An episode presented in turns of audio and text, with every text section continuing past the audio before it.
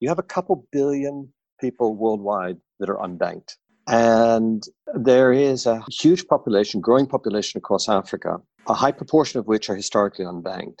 So, what's happening and what's very interesting is we're seeing mobile phones completely transformed communication across Africa initially. So, whereas you didn't have the infrastructure of fixed line phones, you know, these days most people take it for granted that everybody uses a mobile, but Africa leapfrogged completely. And these feature phones and the evolution thereof is transforming financial services. It, what we've seen, and I, will just give you a couple stats that I got from the, the GSMA 469 million mobile money accounts in sub Saharan Africa at the end of last year. 469 million. 23 billion transactions. What has happened is huge parts of Africa, large parts of the population live very remote from a traditional bank branch.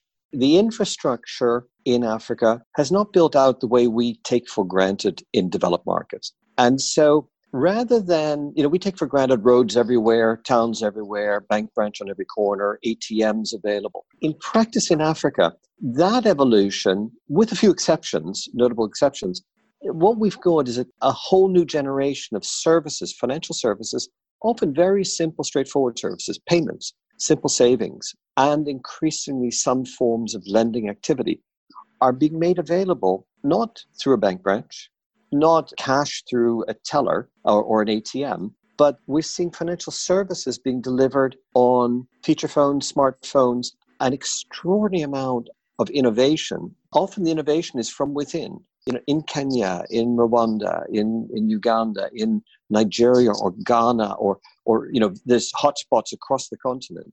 And what we're seeing is millions of individuals for the first time being introduced to simple financial services, but not through an approach that we take for granted in the West of bank branches and, and access to a physical bricks and mortar presence, but the introduction through that simple thing, the phone. And so the, the innovation is extraordinary. And what we're seeing is fit for purpose services being delivered across new technologies, leapfrogging completely delivery of certain types of financial services that we have taken for granted in the West our whole lives. And you also see things like cards. We, we're very used to using cards. And when we think of mobile money in the West, in, in a sense, a lot of what we're doing is attaching your credit card or your, your debit card into your phone, right? So we, we're all kind of used, well, many of us use now you know, Apple Pay or all these different innovations. They're really, they're very, they're cool but they're basically card based. What you see in Africa is, is whole new delivery capabilities, but simply dependent on the technology in the mobile phone. And a lot of this d- development has evolved over the last, really last 10 years.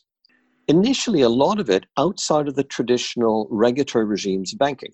And that's caused a range of different challenges across the continent. Some countries have been very encouraging of the innovation, with the central banks absolutely supporting developments in mobile money, recognizing that at some stage they'd have to catch up with the regulatory barriers. Other countries have tried to set the regulations up first and allow the innovation second. And so we have kind of disjointed levels of financial inclusion that are, are developing across Africa, particularly in countries with high proportions of population, you know, physically remote from bank branches or literally with sums of money that are simply not economic for a more traditional banking environment to support.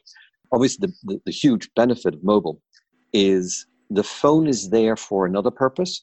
And with technological evolution, you've got the capability now to overlay you know, data. And with data, you can overlay functionality and we can build insecurity and we can build in anti-financial crime controls and things. So as the intelligence improves of these handsets that we have that, that are ubiquitous now, we now can do a lot more.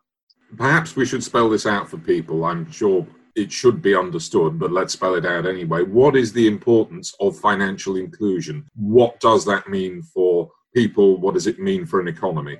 I guess again, for some of your listeners who some some of course may will be very aware of what's going on across Africa, and some maybe not. It, I'd like to try and bring everybody to the same level. You know, Africa has, on the one hand, some extraordinary, innovative, dynamic companies, homegrown companies that are growing rapidly and, and transforming the lives of millions. But lack of access to simple financial services is an enormous barrier to growth. And one of the things that our bank is very involved in, we're extremely involved in, in encouraging financial inclusion because financial inclusion, what it really means is an individual, maybe a subsistence farmer, can now make the decision the right time to harvest crops based on information available on a mobile phone, the right time to go to market, the right time and the right price to sell their, their goods and services. But in cash based economies, often you know cash is a problem. And we see that even more now with covid uh, for example. Cash circulating. We have countries um, i mean it, it is in an extreme but zimbabwe with tremendous shortage of physical cash notes. And so that causes great problems around building a dynamic economy if you don't have the ability either to save money even very very small sums of money that's a problem you're badly positioned to when you have a little bit to protect for when you don't. If you can't raise money, so you might be a subsistence farmer that works with neighbors, each harvesting what they may have excess surplus of, and one individual hiring uh, a cart or whatever to take these goods to market and to sell. But if you don't have the cart, that's a problem. Or if you need, maybe you need to borrow just enough money to pay the stall fee in advance of your selling knowing that you'll sell your goods to be to have the money at the end. But if you don't have the money in the beginning. So mobile phones are not only allowing people to bypass cash in circumstances where often availability of cash is a, a scarcity but also you can build on a mobile phone a transaction history. With the transaction history it's possible to overlay very simple consumer lending products but at very low cost it's possible to create very simple saving products. And so from there, you begin to create a market economy out of a subsistence economy. Now, that's a very grossly oversimplistic way of describing it, but I think it, it helps to create some idea. And when you do that with one or two people, it doesn't feel like it, it impacts. But I gave you some stats 469 million people have mobile wallets now across sub Saharan Africa.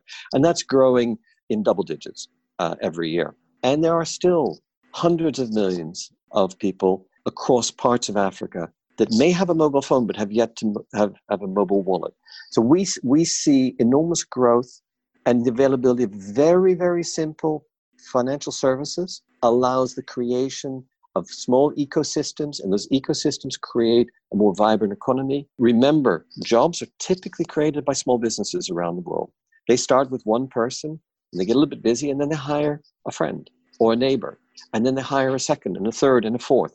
And that's how economies develop. It's very difficult to develop an economy if vast parts of your population do not have access to, um, to very simple services. Now, obviously, in the cities, it's a slightly different situation, right? Which brings me, and you did mention it uh, there, brings me to the question of what impact the pandemic is having. Is it the case that having this kind of technological solution is actually better when you're faced with this sort of situation. There's absolutely no question that mobile money has played a positive role in an otherwise very difficult uh, situation. Consumer remittances, um, something that some people are very aware of, but not everybody. There are large numbers of individuals coming out of African countries, for example, who are working in the Middle East and Western countries and other, other parts of the world.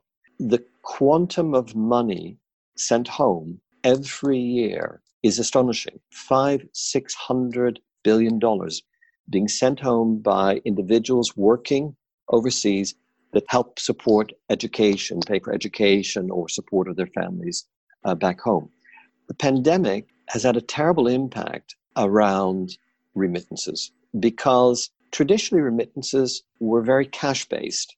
Cash was passed to an agent in one country, and then through very convoluted, albeit very, very effective mechanisms, money was made available in cash at home. So let's call it a, a Zambian nurse in London wants to send some money home to her mother in Zambia. Now, in the traditional cash based approach, pandemic, even if the nurse is still working, but can't get cash to the to when, when we had lockdown, was unable to send cash. What's happened is technology has transformed that. And we've seen vast growth just in the last few months of my example there of, say, a nurse or somebody who is working wants to send home. They're now connecting to an app with a, a digital service here in the UK, for example, and that money is not necessarily being transferred to an agent ultimately in Zambia, but is now following a completely digital path from the UK and can be credited directly onto the mobile phone and a mobile wallet of their mother back in, in Zambia. And with that money, the mother can then pay for a utility bill or potentially transfer money to pay for um, for school fees for for a younger child. So what we've seen uh, that's kind of an example of how the new digital technologies, first of all, make it possible to continue to operate where cash has become a problem. Secondly, the cost can be dramatically reduced. A role that we play at Agents Bank, we don't have direct consumer clients, but we work both with commercial banks, with government entities, and we work with some of the um, the category leading digital fintech or fintech payment players. We sit behind the scenes. What we do is we dramatically improve the foreign exchange conversion. We aspire to be the world expert on what we call frontier market FX. We're very, very good at getting money where it's needed in often challenging parts of the world. So we're good at converting dollars, sterling, euros, etc., into kwachas, shillings, dalasis, a, a, range of currencies people have often never even heard of. We're good at getting money to very remote places. And so we reduce the cost of the currency conversion. And more importantly, we also offer digital payment rails because we've transformed our whole traditional bank infrastructure or we're in the process, we're not completely finished, but we have built direct digital connections into mobile money operators and into banks. So we become indifferent whether we're crediting payment of 10 pounds equivalent in a local currency onto a mobile wallet in, in Zambia, my example, or we're crediting 10 million pounds equivalent into the account, into a, a, a bank account, also uh, sitting in Zambia on behalf of a mining company or uh, or something. So we build digital payment rails connected with highly efficient, I'll call it wholesale FX conversion that allows organizations to serve their clients. So we we try not to compete with our clients. Our clients are banks and other regulated financial institutions that have clients, but we make it easy for them to move money into you know, across Africa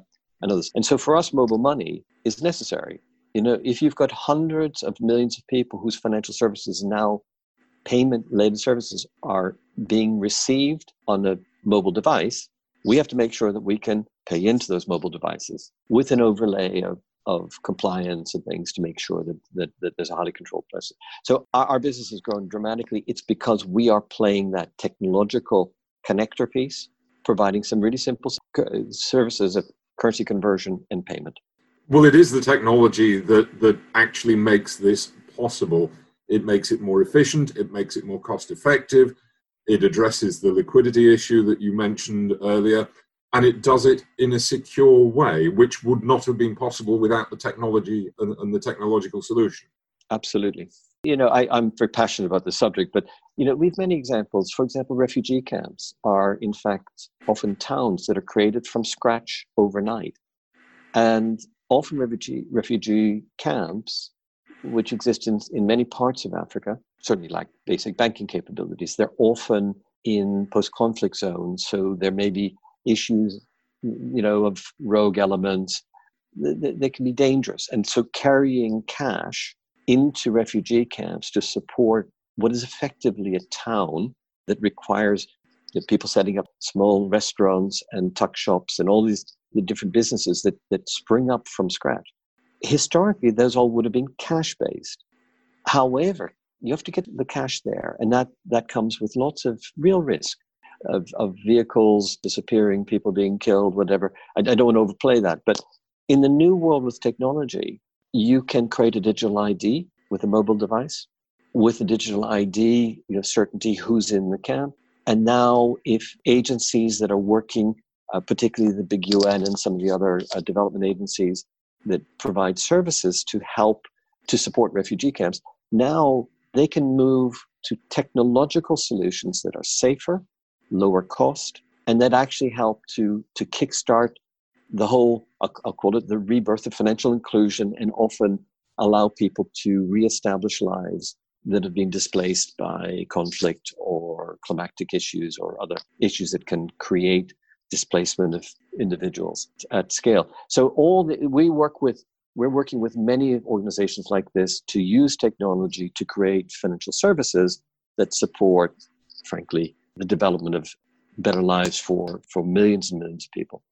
You know, we're commercial, but we um, we do make a real difference, and you know, our people are committed to making a difference, and we can do that by investing in technology to allow us to, to scale. We were very very small. We we're we're still small, but we're we're growing very rapidly, precisely by transforming our infrastructure.